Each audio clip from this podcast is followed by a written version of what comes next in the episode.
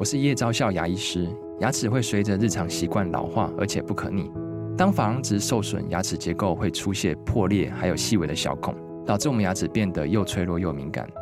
这边我真心推荐贝欧尼修复牙膏，内含 Bio HAP 成分，搭配正确的刷牙习惯，经科学实证，可在两周有效让牙齿再矿化，修复受损珐琅质的细微小孔。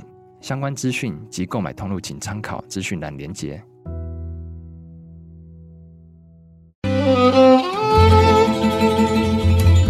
每一段关系都是一门功课，每一次经历都是生命的滋养。世界上最重要的东西，往往用眼睛是看不见的。One two three four。那我们就用听的吧。今夜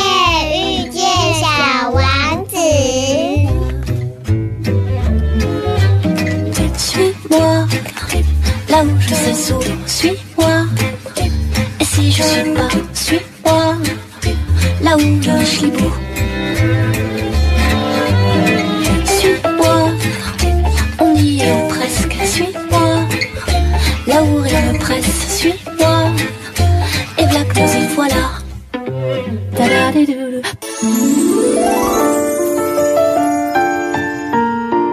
欢迎收听《今夜遇见小王子》， 每周六晚上八点，周日晚上九点，阿光会准时在 FM 九九点一大千电台与你相遇哦。嗯，上个礼拜呢，我们意犹未尽的为大家呢聊到了这个阿育吠陀实证医学，然后我们的疗愈大来宾邀请到了这本书的作者，也就是自然医学博士薛仲林薛博士来到我们的节目当中哦。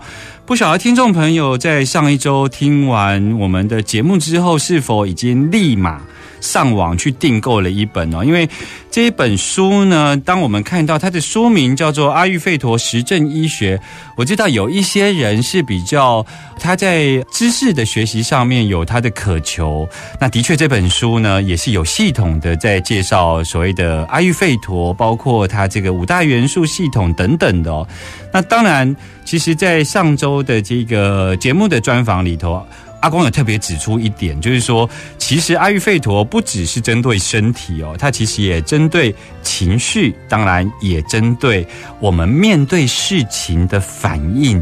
为什么这样元素的人，他在面对问题的反应跟处理问题的能力，他所产生的情绪，以及他是否能够上升到用灵性层次的关照这样子的问题，这个一层一层都有相关的关系哦。而我也在这本书里头看到薛仲林博士呢，非常诚实的自我揭露他自己的生命史，然后包括他如何在这个学习阿育吠陀的过程中，他能够一点一滴的去理解当时的生命情境发生了什么事，而用现在的眼睛来看的时候，来关照的时候，他又有什么样的收获？所以这本阿育吠陀的实证医学，也难怪。会在金石堂还有博客来的排行榜上面哦，能够蝉联这一个销售的好成绩哦。所以今天呢，阿光持续为大家邀请我的好朋友，也就是这本书的作者、自然医学博士薛仲林薛博士，来到我们的节目中。我们马上就来欢迎薛仲林博士。慢点，慢点，慢点。让灵魂跟上我们的脚步，欢迎疗愈大来宾。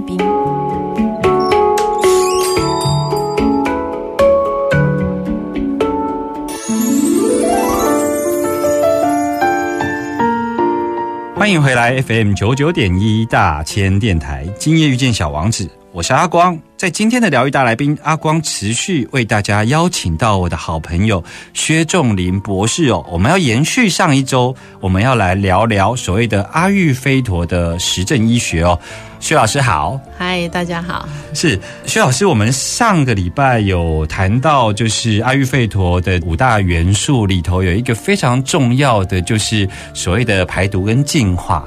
也就是说，我们在追求所谓的五大元素的平衡循环的一开始，其实是希望我们要先排毒，先通，嗯，可是呢，我们也看到阿育吠陀里头，除了谈这个净化跟排毒之外，它也非常强调呼吸。其实呼吸在许多的疗愈里头都很重视，嗯，对，因为呼吸会让我们回到当下，然后让我们意识到我们的存在。无论在哲学上，或者是在很多的疗愈之术。都是会重视呼吸，灵气也是啊，对冥想也是啊，回到当下内观都是从呼吸开始。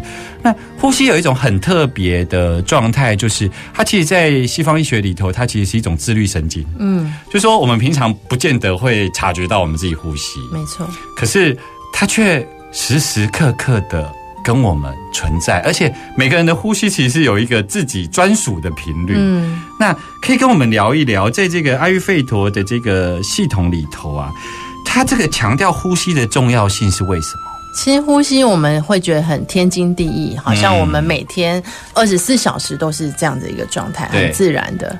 可是如果我们能够更内在的，就是更内化自己，然后去沉淀下来去观察，我们其实以为的呼吸，我们常常其实没有真的在呼吸。嗯，怎么说？对，嗯、像有些人，我们在引导一些个案，或是引导一些学员的时候，发发现，哎，其实是当你有触碰的时候，他的呼吸才开始改变，他才真的能够把气下去，不然他都是用上肺呼吸。嗯，对，那所以在这个状态里面，你看我们以前小时候，我们刚出生的时候，我们从被打屁股三下这个状态开始，我们就要靠自己在呼吸。是，对，那但是我们人体其实有五大能量系统，包含什么？我们有遗传的能量，我们有呼吸、有饮食、有免疫，还有磁场的能量。嗯那但是呢，只有呼吸跟饮食是我们自己可以调节的。嗯，当我们这些都能够顺畅的时候，我们身体里面它会开始做很多的一个讯息的所谓神经的传导，才能够活络起来，嗯做很多的进化。就像上一集阿光提到的，就是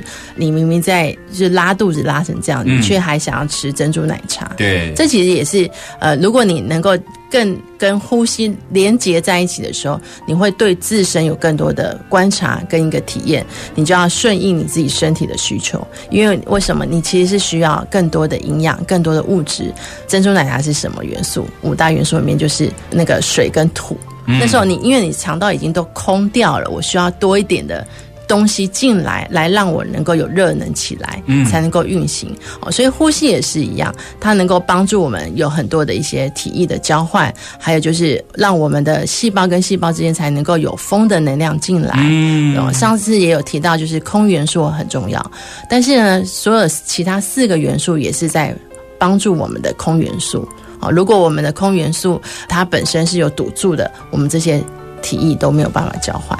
对所以呼吸是风元素吗？呃，呼吸它也掌管在我们的风的元素跟我们空的元素要有空间嘛，要有能够让它流动嘛，这些都是。OK，所以薛老师刚刚讲到了一个重点，叫做像我们遇到有人，比方说他紧张焦虑的时候，我们会叫人家深呼吸。。对，可是很多人听到“深呼吸”这三个字的时候，他的想法是我要用力的呼吸，对也就是说，我是用力的把空气吸进来。可是实际上的深呼吸是指相对位置，也就是说，它指的是横膈膜的整个打开，然后空气自然的进到了下肺部，或者是甚至是下腹部。对，所以这个深呼吸的概念其实是完全不一样的概念，对不对？对，没错，因为横膈膜它其实是很重要的一个像是气阀的一个原理。嗯但是当然有不同的呼吸法，比方有人是特别要强化在我们的上肺呼吸，嗯哦，这个跟我们生命可能要释放出比较多恐惧有关。嗯这些有些在瑜伽的进行里面，有有人把它称为叫重生呼吸，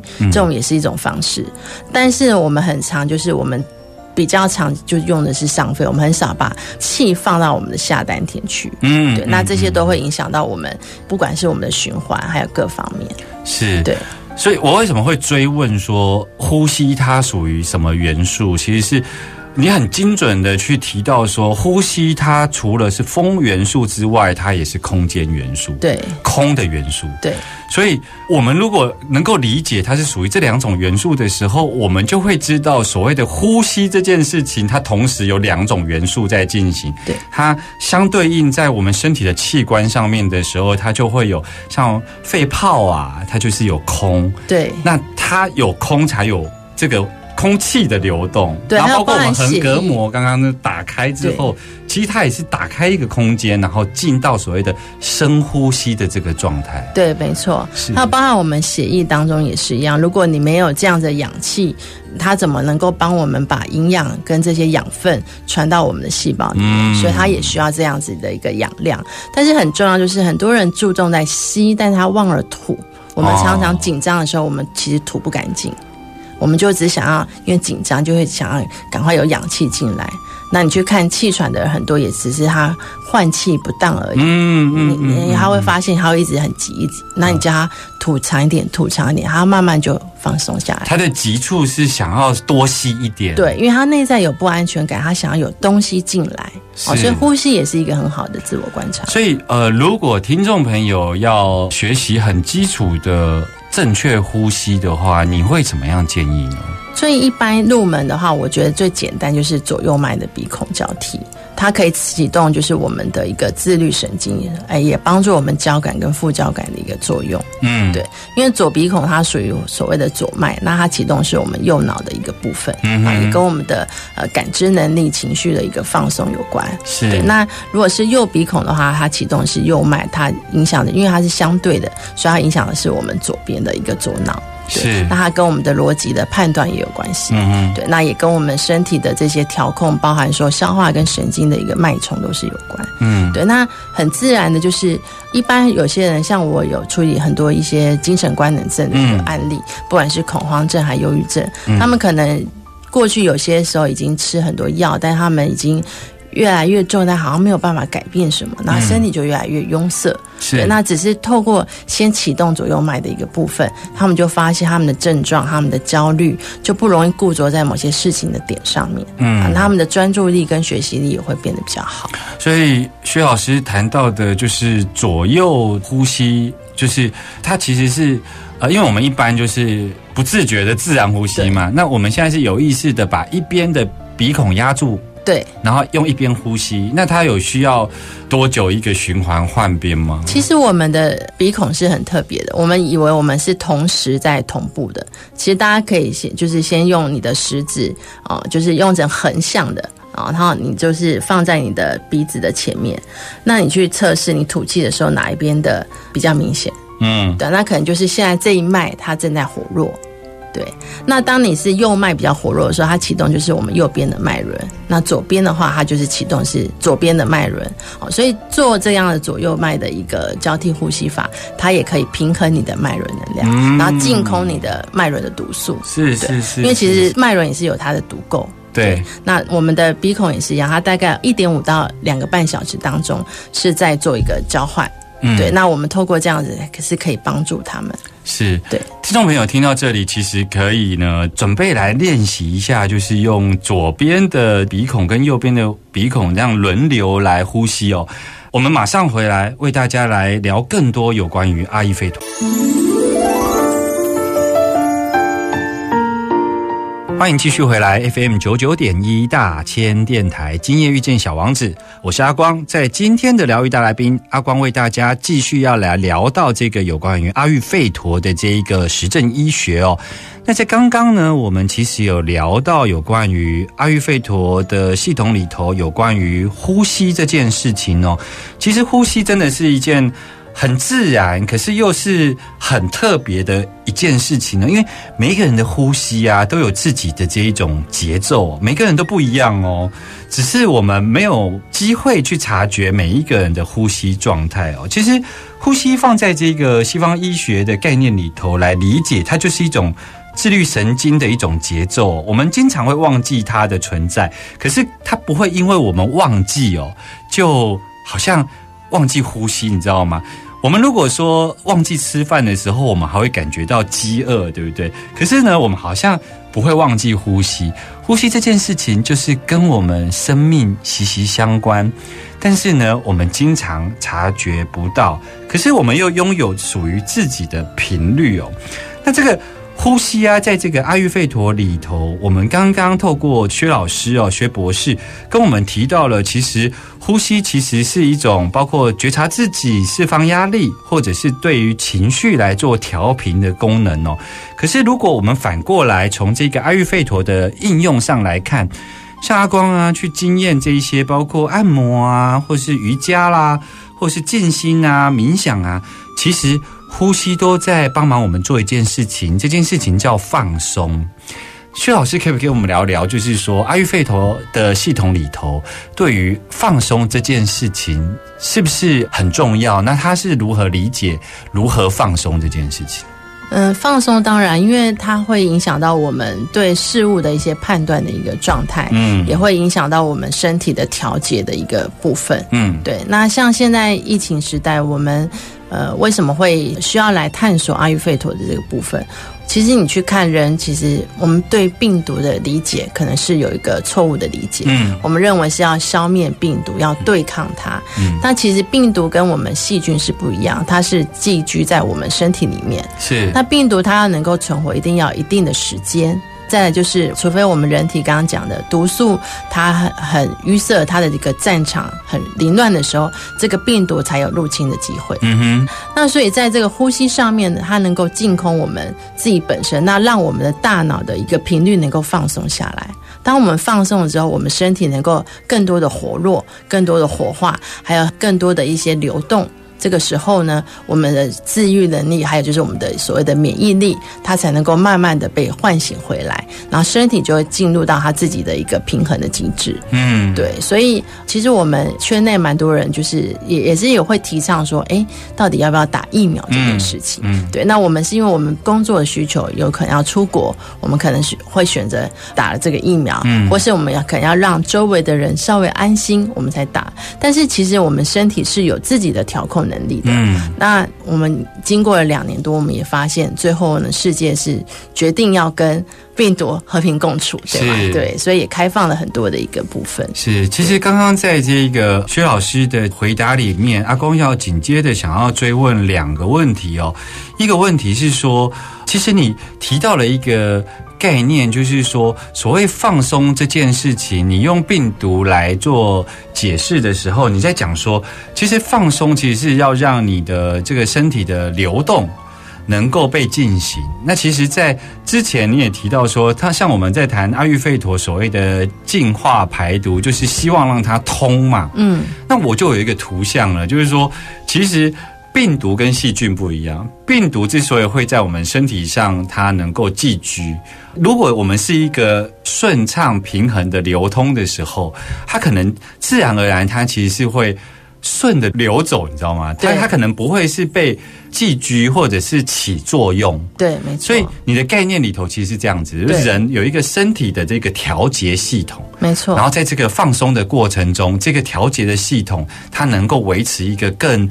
自然频率的运行方式。对，其实你去看我们情绪，或者是我们能不能，我们如果有压力层、有紧绷，其实大部分的情绪来源点都是原始的，就是恐惧。对，不管是呃男生还是女生，男生可能会容易用愤怒来做形的部分，那女生可能容易产生是悲伤的一个部分。嗯，但他。背后的根源其实就是恐惧。嗯，我们对抗病毒也是我们活在恐惧里。那但是如果让我们能够放松的时候，我们大脑的思维放慢了，也放松了，我们不会一直聚焦在所谓的媒体或是我们的认为一直被渲染的这个部分。嗯，我们的专注点会发现，哎，我还可以为自己做什么？我们会变是一个有建设性的逻辑。对对，建设性的一个行为态度。那这时候呢，病毒就不会战胜了我们，而是我们战胜了病毒。所以这个一个厘清，这个在观念上的一个澄清就特别重要。是，其实薛博士跟我们提到了一个我自己觉得还蛮重要的关键点，就是说，无论在我们一开始面对病毒。或者是到后面再选择要不要打疫苗，那甚至于现在在谈所谓的边境开放与病毒共处，里头有一个非常重要的一个我们需要觉察到的一个点是，无论是哪个阶段，你有没有发现，我们都必须要做一件事情，是不要从恐惧出发。对，就是说我们在面对病毒，当我们想消灭它的时候，如果我们从恐惧出发的时候，我们恐惧先升起，然后去做这样的行为。对，打疫苗也是，没错无论你是不是选择要打或不打，你总是不要在打疫苗的时候是从恐惧出发吧？就是啊，那个所起的那个变化，或者是说，它基本上就不是采取一个放松的状态，你知道吗？那我想紧接着回到我刚刚的提问啊，就是说我刚刚会想要提问放松，是因为是这样子的，就是说在我们身心灵的追寻上面，当然我们经常谈呼吸、谈放松，但是呢，当我们谈到要关注呼吸这件事情，其实是透过。去觉察这个呼吸一呼一吸之间，感觉到自己的临在。可是，在我的学习经验里头，有时候啊，我们专注在呼吸的时候啊，我们好像反而变得很紧绷。诶，这个有一个很微妙的关系。呼吸是为了放松，嗯，可是当我们专注的时候，却又会处在一种紧绷的状态。我觉得禅宗里头有一句话是这样，就是当你打坐的时候，是不是专注的想要让自己打坐的像一尊佛？嗯，它里头有一个很微妙的，就是放松跟专注这件事情。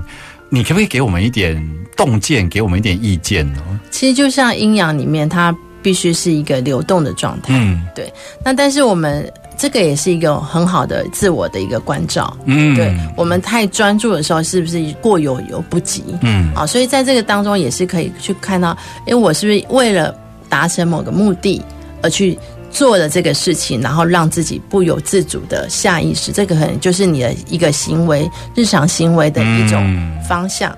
对，那也许就是你已经长期累积的一个模式。嗯对，所以在放松当中，你也要提醒自己，比方我的姿势，我是不是我就算是要呃脊椎打直，那我是肩膀拱起来，还是我是放下来的？是对，还有就是，诶，我有没有皱眉头？因为我为了要一直专注在那呼吸，有些人会专心的时候会像我自己念书，我就会皱眉头。嗯啊，这个就是一种内在潜意识没有真的放松的一个一个一个部分。所以，其实，在透过你自我的一个呼吸的一个改变频率的时候，同时也在重新的觉察自己，嗯然后让自己去意识到，哦，原来我平常是这个状态，好，原来我这个时候还可以做些什么改变。对，那尤其是刚刚讲到恐惧，其实是一个身体的防御机制。当我们有以前可能是非战即逃的这种原理的时候，嗯我们不是要打猎，就是要做征战。才可以有让自己能够存活下来，这个是我们海底人很原始恐惧生存机制，对生存机制。那所以我们一有紧张的时候，我们的就会在我们的肌肉层会做紧绷，因为我们要预备逃跑嘛，或者预预备追杀嘛。哦，那所以这个时候呢，其实你在呼吸的时候，你也去观察，诶，我是不是哪里特别的紧绷？是我是不是哪里？比方有些人大腿会下意识的紧张起来，好像就已经在紧抓着地板哦。你可以去观察自己。那有些人会发现，我自己在家里看电视的时候，好像也会踮着脚，就是因为你可能长期工作的一个紧张，你还没有办法慢慢的放下来。嗯所以这个也都是可以透过这样的部分来做学习。是，所以这其实是有一个很微妙的关系，就是说，有时候那个专注啊，其实并不是说让你好像去所谓的专注觉察，有时候并不是像让你去 do something，对并不是让你去好像去扫描自己身体的状况，而是你人在放松的情况下呢，你会自然的去察觉到，像我会习惯耸肩。嗯，但耸肩，因为它已经是成为身体的一种，你说防御的行为状态也好，或是怎么样，就是你平常已经是透过这样的耸肩去办很多事情，所以你就很习惯这样子的一个肌肉状态。但是当你回归到自身，然后你透过呼吸，它其实是一一种很自然而然。但当你有发现到你哪里的姿势特别的紧绷的时候，你就是让它发生，对，看着它，顺着它，嗯，对，是。我觉得有时候反而是那个专注并不是说好像我要对付它，对而是 OK，我看到了你在那里，对所以这个状态反而有时候就是我们所指称的放松的状态。对，，就像我们在学一个东西，我们刚开始可能是用模仿的方式，是那最后你多做多做，你就发现最后是什么？就是如假包真的，嗯因为但是在这当中，你很重要就是那个觉察。是对我们并不是硬要把自己套成什么样的状态，而是在这当中，透过这样子也是一种很好的关照。我其实在这本书的封面啊，我有看到你有一句话叫做“疫病时代”，就疫情时代啦，开启疗愈契机啦，哈。嗯那我想，包括就是接下来台湾还有世界各国，其实都在讨论所谓的就是准备开放边境，然后准备要把所谓的病毒把它看作流感化。嗯，然后我们准备好在生活上好好的跟他相处。只是这个相处的消息一出来的时候，就有各式各种的样貌的想象哦。所以呢，我等一下呢，我们再继续来问一下有关于薛仲林博士有关于后疫情时代我们如何真正的跟病毒安住的相处。我们马上回来。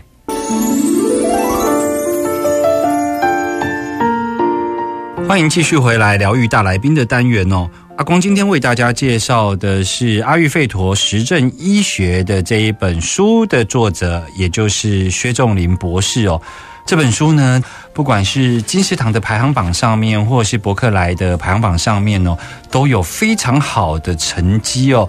而阿光呢，刚刚在跟薛博士、薛老师有提到，就是现在后疫情时代啊，其实有很多的措施在进行中，包括台湾都在讨论要开放边境，然后准备跟病毒来共处。那其实，如果我们从疫情发展的这两三年来看哦，就说不管是从一开始病毒的蔓延，那到后来我们看到了开始所谓的施打疫苗，一直到现在准备开放与病毒相处，它呢都同时在整个社会面向会有两股的这一种情绪在交杂发生，一股其实就是大家都在感受得到的，就是恐惧啊，哈、因为我们对病毒采取了一个比较对抗的姿态，嗯，我们会有不管之后的医疗措施是什么，工位措施是什么，我们都还是有那个根深蒂固的恐惧。嗯。另外一个其实就是爱，嗯。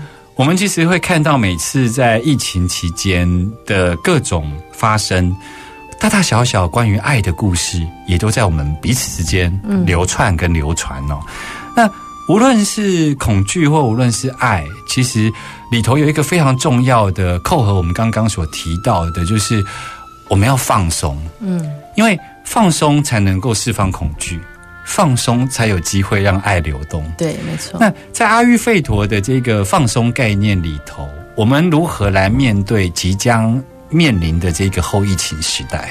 其实以阿育吠陀来说的话，我们可以先回到最原始的本能，就是呼吸。嗯，刚刚讲我们出生之后就是靠自己，对，那在呼吸当中，它可以唤醒我们很多身体的一些活络啊、免疫的机制。那很重要就是，我们也从这当中，像去年三级警戒开始，嗯很多人我遇到周围的人，我才发现很多人他小孩可能都已经大学了，嗯可是他却开始要干嘛？因为哪里都不能去，他只能在家里帮忙煮饭。对，然后就发现，哎，他们不知道怎么把小孩养大，原来他们连洗菜可能都不太清楚。啊、对那所以在这时候，其实也是让我们去重新回归，去看待你生命的一个旅程。好到这一刻，我还可以为自己、为家人做些什么？嗯那刚刚讲到，就是放松很重要，因为放松当然可以让我们关系里面能够多一点的幽默感。嗯。我们在紧绷的当中，因为我们事项解事项永远解不完。嗯。哦那在这个疫情时代，我们永远改变不了可能接下来大环境每一步的一个发生，或是每一步的策略，但是我们可以把力量拉回自身。嗯。好，所以在这时候，我们就可以做的一些刚刚讲的左右脉鼻孔交替，是。我们是不是要现在来让大家？因为可能看书，有些人可能不是那么的理解。是那很重要就是我们在做这个的一个部分呢，我们的脊椎可以打直。是不管你是坐在一般所谓餐桌椅的这种椅子，还是你是要呃席地而坐做盘腿的动作，都很好。嗯哦，那你可以用你自己的方式。最重要就是脊椎是打直的。嗯当我们脊椎打直的时候，我们的身体的中脉哦，还有就是左右脉的一个能量才能够从我们海底轮往上到我们的顶轮。嗯，那我们一开始的时候可能就是左手，如果我们是要看我们自己的惯用手，嗯像我们是习惯用右手，我们就用右手来做一个调控鼻孔的一个方式。是那左手的话，我们就是持所谓的 prana yama 啊，一一般印度在讲呼吸法，就是 prana yama，指的就是 prana 指的就是生命能。那它拆成两个字，后面的那个拼音就是阿阿亚玛，它指的就是我们的一个调控的一个方式。所以它其实是在帮助我们用一种新的方式来调控自己呼吸的一个步调、节奏跟频率。那我们左手呢，就是把我们的食指跟我们的拇指的尖端稍微相抵着，嗯，那我们掌心呢能够朝上，有点像是比 OK 这种动作啊。就 OK 是正的，但是我们现在是把它放躺平对，然后我们把它放在我们左边的大腿上。，OK，对那我们的右手呢，就是把我们的食指跟我们的中指啊放在我们拇指的根部，是然后我们利用我们的无名指和大拇指来做我们的鼻孔的一个按压。好那我们可以先从左边开始，我们先把我们的呃右手的这个大拇指先稍微轻轻的先放在我们的右边的鼻孔上，然后把它压住。是然后吸气的时候吸上来，从左边吸上来，这时候我们的无名指是放开的哦。吸到底之后呢，我们稍微闭一下之后，我们要吐气的时候，我们换成无名指按住我们的左鼻孔，然后变成右鼻孔的大拇指放开，用右鼻孔来呼气。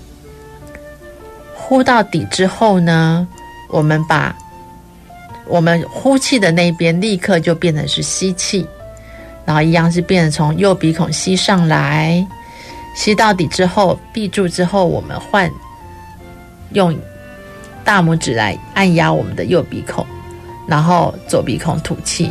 运用这样的方法，我们可以进行可能八到十个回合。是对，我们可能要呃稍微再重复一下，就是说。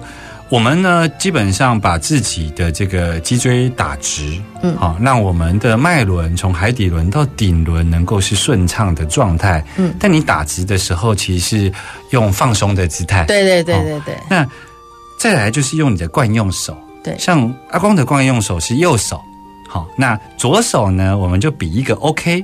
那这个 OK 呢，我们一般跟人家讲 OK 的时候，都是正面朝着我们的对象。可是这个 OK 呢，我们是把它躺平，自然的放在我们的左脚上面。对 OK，那你说它这个叫做生命能调节生命能，对它的发音叫做 prana yama，prana yama。对 OK，那惯用手的时候，我们是用我们的中指对，放在我们的这个拇指的下方，中指跟食指都一起放在拇指的下方。中指跟食指。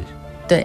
放食指跟中指放在拇指的下方，对。所以我们有三个指头，也就是拇指、无名指跟小指、尾指对。是翘起来的。对，没错，然后我们呢去按压我们的右边，惯用手是右手，就去按压右边的鼻翼的位置哦。对对并不是鼻孔的位置哦，哈 鼻翼的位置。然后呢，吸气，对。我们等于是用我们的无名指和我们的大拇指来做调控我们鼻翼。是是是。吸气之后，并不是单边进出，对，吸气之后再用我们的无名指一边，的对边，是再用吐气，对然后再来循环，，对，吐完的那一边立刻又变吸又吸，气，对而不是而不是单边吸气，对，才会叫做左右脉鼻孔交替，是就是左是边跟右边是交替的一是个方式而。他的呼吸其实是用自己的正常频率的呼吸方式吗？呃，最好是呃能够再放慢放深一点点，因为我们有时候会容易下意识憋气。哦，对，所以那一开始在初学者的时候，你可能一开始你的气没有办法这么长，你可以比方你可能数四秒上来，我就四秒吐气。OK，那也许一段时间之后，你做一阵，你会发现我可以变得比较长，那我可以算八秒。也 OK OK，就是按照你的时间点，然后你的节奏。那但是很重要，就是你要专注在自己有没有放松这件事情，不要你的脸颊是不是放松的，是。你的眉毛的皱眉肌是不是有紧缩在一起，是。还有你的肩膀、你的手是不是放松的？是。对，我想任何的学习一开始都来自于模仿，嗯。但在模仿的过程中，我们只要去记得一件事情，尤其在做呼吸练习的时候，就是你有你自己的呼吸节奏，只是我们现在尝试把它放慢，而这个放慢呢，并不能说好像你因为。阿光自己在练习的时候，其实有发现，就是说，我们为了要让它放慢，比方说吐气放慢，然后我就不自觉的会去憋气，只是为了要满足那个秒数，这是不对的。你宁可让它顺畅。一开始，因为有时候我们真的是呼吸相对真的是比较急促，但你可以慢慢来。这个自己是自己最好的老师，你旁边没有人在鞭打你哦，所以 我们的目的是为了放松，所以找一个这一个呃自己觉得安全舒适的环境，在这个疫情时代，有时候我们不能出门走走，宅在家，其实能够做这样子的放松练习哦，对我们都非常好。阿光为什么这么说呢？是因为啊，在这一个疫情时代，很多人闷在家哦，平常啊有事情的时候都躲到外面去了，可是现在全家人都在家的时候啊，有时候还是会感觉到一些压力哦，因为 平常爸爸就是去工作呀，妈妈就在家里头做什么事情呢、大家回来的交集已经有了彼此互动的习性了，可是当大家一起在家里头的时候，有时候也是会有一些压力的哦。所以跟着薛仲林博士的这个呼吸练习呢，相信对于减压会有非常好的帮助哦。当然，阿光在这里也要邀请你，如果你喜欢今天的节目，除了能够继续的听阿光的 podcast 以外，你也可以上网去买这本阿育吠陀的实证医学。今天非常谢谢薛博士来到阿光的节目当中，谢谢薛博士。谢谢大家，也谢谢阿光。小王子说：“所有的大人都曾经是小孩，虽然只有少数的人记得。”我们下周见喽，拜拜。